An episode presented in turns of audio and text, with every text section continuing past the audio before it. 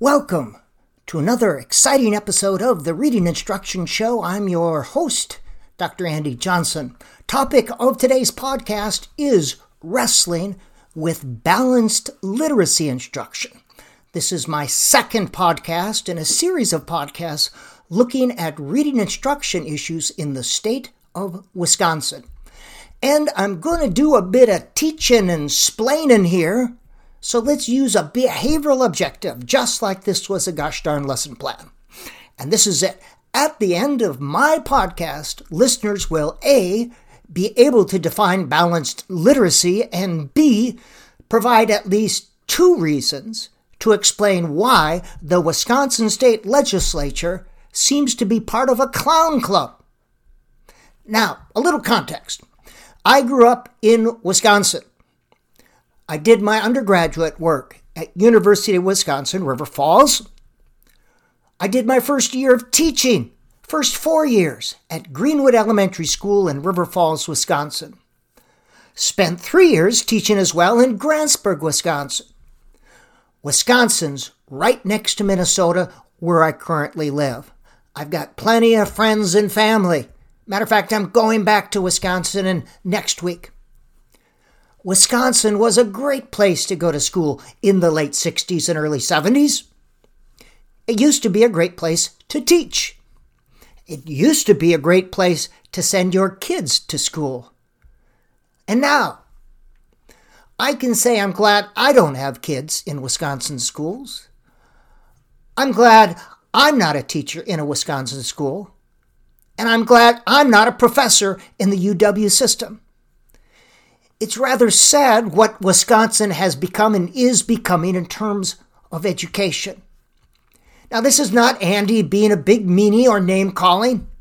It's a fact that the Wisconsin Republican led legislature has bullied teachers, teachers' unions, and literacy experts with their know nothing top down mandates.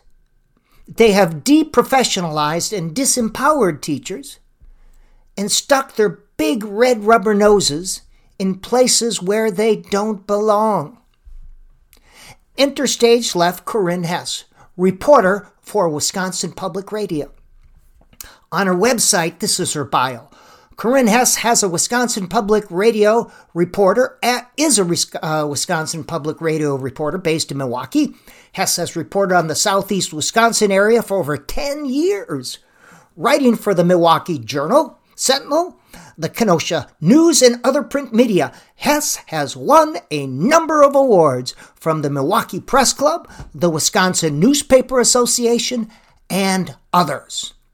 And that's what it said. And here's a bit of way, a bit of news.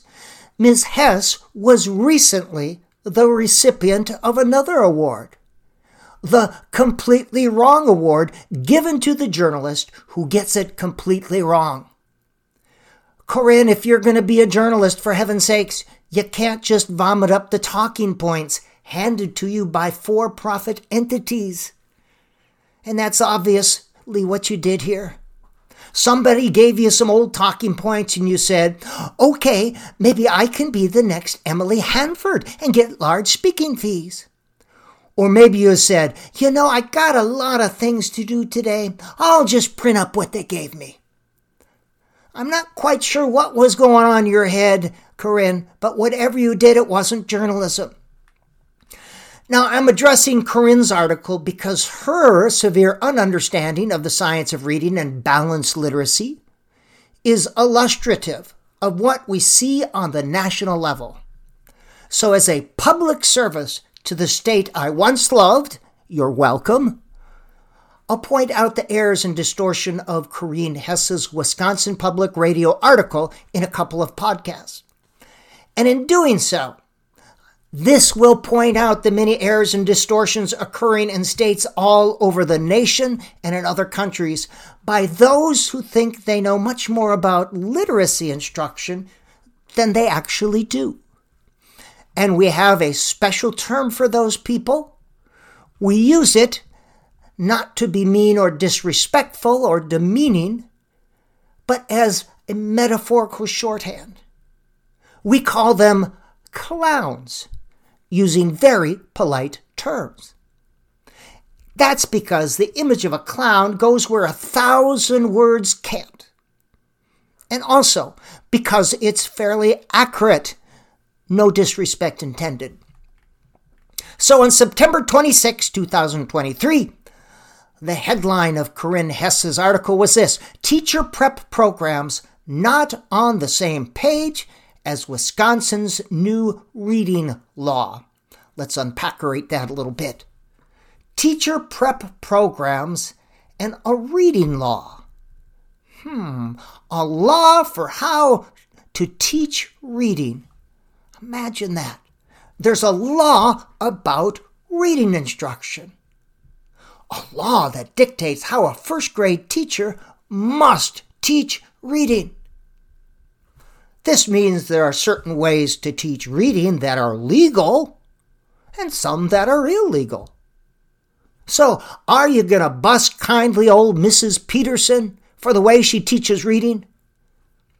Are the reading police going to kick down the door to her first grade classroom and drag her away in handcuffs as her students watch screaming and crying? And back at headquarters. Listen, Mrs. Peterson, we need you to talk. Where'd you get that balanced literacy curriculum?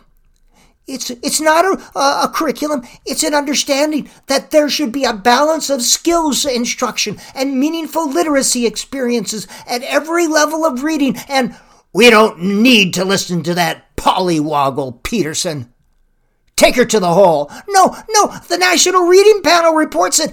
Reading panel, schmeeting panel. We only listen to anecdotal evidence around here. We're the reading police. No, really, I can give you anecdotal evidence. Too late, Peterson. Taken away. You have a law in Wisconsin for how you have to teach reading. Imagine that. 30 years ago, who could have imagined such a thing? A law. They made a law for how reading should be taught. Don't they have better things to do, for goodness sakes? Well, here's the thing we all know that real literacy researchers and real literacy experts have been telling us for years that there is no one size fits all approach to reading instruction. Real literacy experts have made a very compelling case using a wide body of research and reason to support a balanced literacy program, balanced literacy instruction. So, what do you do if you're a clown club? You can't win the argument using research and reason in an academic setting.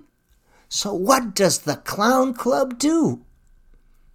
If all your name calling, educational testimony, emotional testimony, anecdotal evidence, decontextualized data, and I thinkisms doesn't work in an academic forum, then what do you do? Well, if you're a clown club, you convince state legislators to bully and threaten. That's what you do. Good problem solving. Bad reading policy, but good problem solving. Just so we're very, very clear here the science of reading clowns have lost the argument many times over. Science of reading clowns go around debunking this and that, all well and good. But all their debunkerating doesn't do anything to support their argument in an academic setting. Those of us who support a balanced approach to literacy instruction, we've already won the argument. So the Science of Reading Clown Club can't win the argument. So they have to get lawmakers to bully, threaten, and harass. So we're going to focus on the first paragraph of Corinne Hess's article. And it says this By next year, Wisconsin schools will have to change the way they're teaching children to learn to read. A sweeping bipartisan bill signed into law this summer will shift schools from what has been known as balanced literacy to the science of reading approach. Okay, well and good. Let's do some unpackerating here. we're going to focus on balanced literacy. Now, I would posit that 99.9% of all those people who are against balanced literacy are against something they don't really understand. They're against it because somebody told them to be against it. They were told it was bad. But they don't, in fact, really know why it's bad or even what balanced literacy is. Oh, they'll say things like, it teaches the cueing system. It teaches children to guess at words. It doesn't teach phonics. We need more phonics. Phonics. So let's clear this up once and for all what balanced literacy is. And listen up, state of Wisconsin, and all the other science of reading clowns. This is the last time I should have to explain this. Balanced literacy is not a program or a method. It's not a curriculum. It's an understanding that children develop their full literacy potential best when skills instruction is balanced with meaningful literacy experiences. Literacy instruction can be balanced no matter what program or curriculum or method you use, as long as skills instruction is balanced with literacy experiences. So let's get the International Literacy Association to weigh in. Here's their definition a balanced literacy program includes both foundational and language comprehension instructional features, such as phonemic awareness and phonics, fluency, guided oral reading, vocabulary development, and comprehension. Okay, that's their definition. Not my favorite definition, but there it is. And just so you know, the International Literacy Association is definitely in favor of balanced literacy instruction. Now, balanced literacy comes in a variety of forms. It's not a standardized method. Teachers using a balanced approach to literacy instruction recognize that some students need a bit more skills instruction and some students need a bit less. Every student is a bit different, so it looks a bit different in every classroom. Technically, even a strong phonics based program can be balanced if teachers provide students with ample amounts of time to engage in authentic reading and writing activities. And balanced literacy actually reflects the recommendations made by the National Reading Panel. Now, I, I mention this because the National Reading Panel report seems to be the holy book upon which the science of reading religion was founded. However, like many religions, its adherents seem not to have read the Holy Scriptures. In the book of Phonics, chapter 2, verses 6 through 10, it says this Look, look, I saith unto thee, Go ye therefore unto all the lands, and maketh your reading instruction to be of a balanced kind. Of a balanced kind it shall be, and unbalanced shall it not be. Okay, I lied, it doesn't actually say that. But on page 2 97 of the National Reading Panel report, it says this quote, Systematic phonics instruction should be integrated with other reading instruction to create a, wait for it, wait for it, balanced reading program, unquote. It goes on to say, quote, Phonics should not become the dominant component in a reading program, neither in the amount of time devoted to it nor the significance attached, unquote. Look it up, page 2 97, National Reading Panel Report. Now, balanced literacy is a continuum with skills instruction on one end, meaningful literacy activities on the other. Balanced literacy recognizes that there's a sliding structure somewhere between these two ends that moves towards either end based on students' needs. There's a balance of skills instruction with meaningful reading and writing activities balanced literacy instruction is good.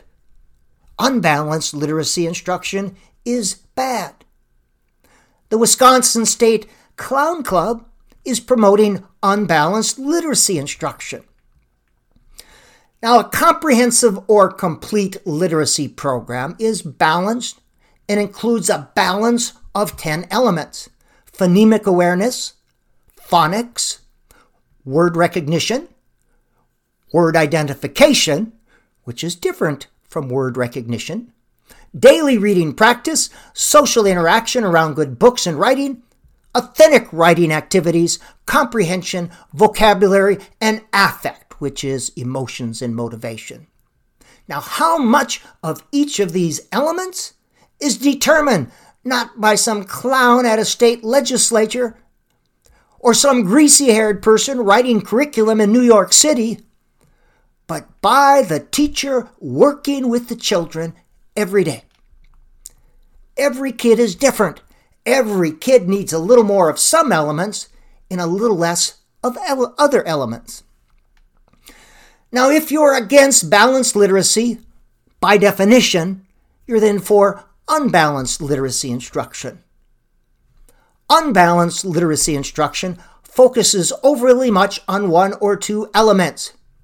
Usually, it uses an extraordinary amount of sounding out word instruction to, to the detriment of everything else.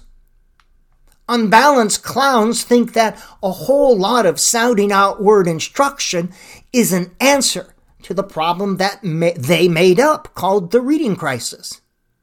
Silly, silly clowns. They're so unbalanced. And in saying balanced literacy is a bad thing, the Wisconsin state legislature is saying that they know more than the 300,000 members of the International Literacy Association, a group that's been doing research and scholarly work related to reading since 1956.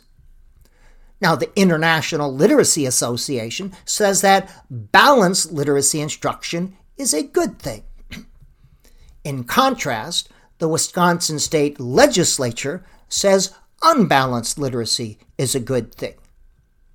Hmm, who should I believe here?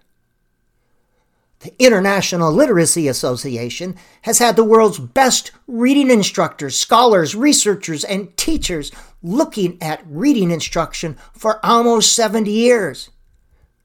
There have been world renowned scholars and researchers not one or two, but a whole bunch of them.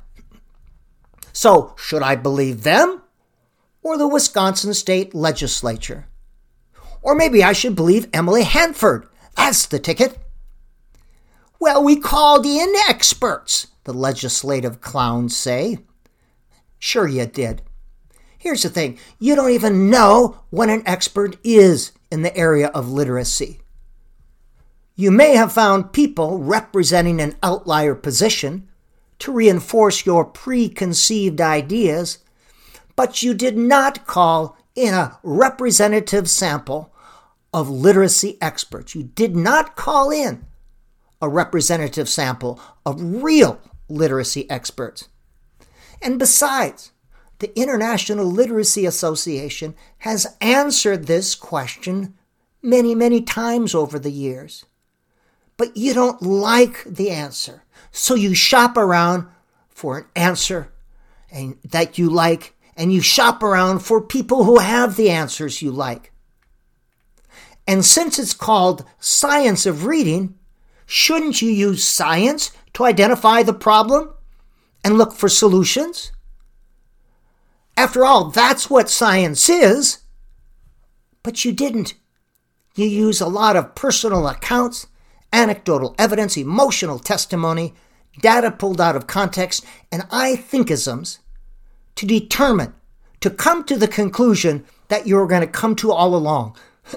you came to the conclusion that more sounding out word instruction was the answer for a problem that never was. And I hate to burst your clown balloons, but that's not how science works. So let me help you understand balanced literacy and the science of reading. When I was in Wisconsin, I competed in wrestling both in high school and in college. When I taught in the mid 80s, I was also a high school wrestling coach. I'm going to use a wrestling analogy that I hope will make things a bit clear. Now, wrestling is a pretty complex skill to learn. A good wrestling coach uses balanced wrestling instruction. That is, the coach teaches important wrestling skills within the context of real wrestling. Wrestlers need to have a good grasp of some basic skills. Now, let's say that a wrestling coach spent the whole practice teaching these basic wrestling skills and doing drills. That's all they did for practice for all of the season. And if you gave a standardized wrestling test or somehow measured wrestlers on these individual wrestling skills, those wrestlers would indeed score higher than wrestlers who did not drill for the entire wrestling practice. But the question is would these skills translate into real wrestling situations like a match if in practice they weren't given the opportunity to practice wrestling? Would they have the stamina to compete? Would they understand how to apply the skills? And would the wrestlers find wrestling practice even the least bit enjoyable if all they did was listen to the coach and practice isolated skills? The answer is no. A good wrestling coach teaches a couple of basic skills each practice and maybe spends some time in situational drilling but then spends the most time doing a lot of actual wrestling. In this way, those skills learned in practice are more apt to transfer to real life wrestling situations. And that's the whole purpose, isn't it?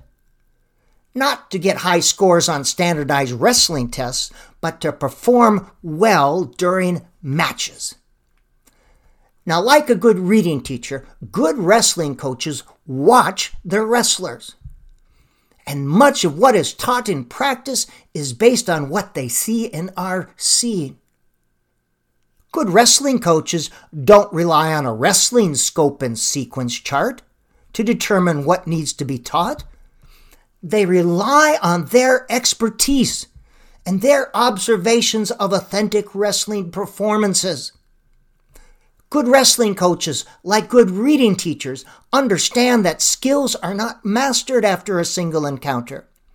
The skills of wrestling and reading are mastered over time as wrestlers and readers use them in authentic wrestling and reading contexts. The ability, to read and wrestle emerges naturally as wrestlers and readers are immersed in authentic reading and wrestling situations and taught skills in that context. Good wrestling coaches, like good reading teachers, differentiate reading instruction based on the needs of the wrestlers and readers.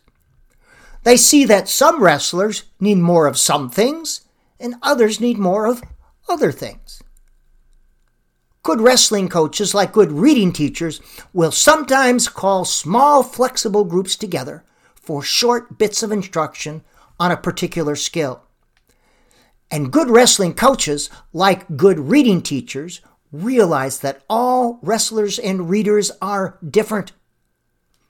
Based on their body type and particular strengths, different skills work better for some wrestlers and not for others. It's important for wrestlers to find the skills that they are best at and use them in a match. And like good reading teachers, good wrestling coaches rely on informal assessment to determine both their wrestlers' strengths and weaknesses. So, staying with this analogy, could you imagine if the science of reading people got a hold of wrestling? You'd have a bunch of people who never coached wrestling telling school boards and legislators how wrestling should be taught.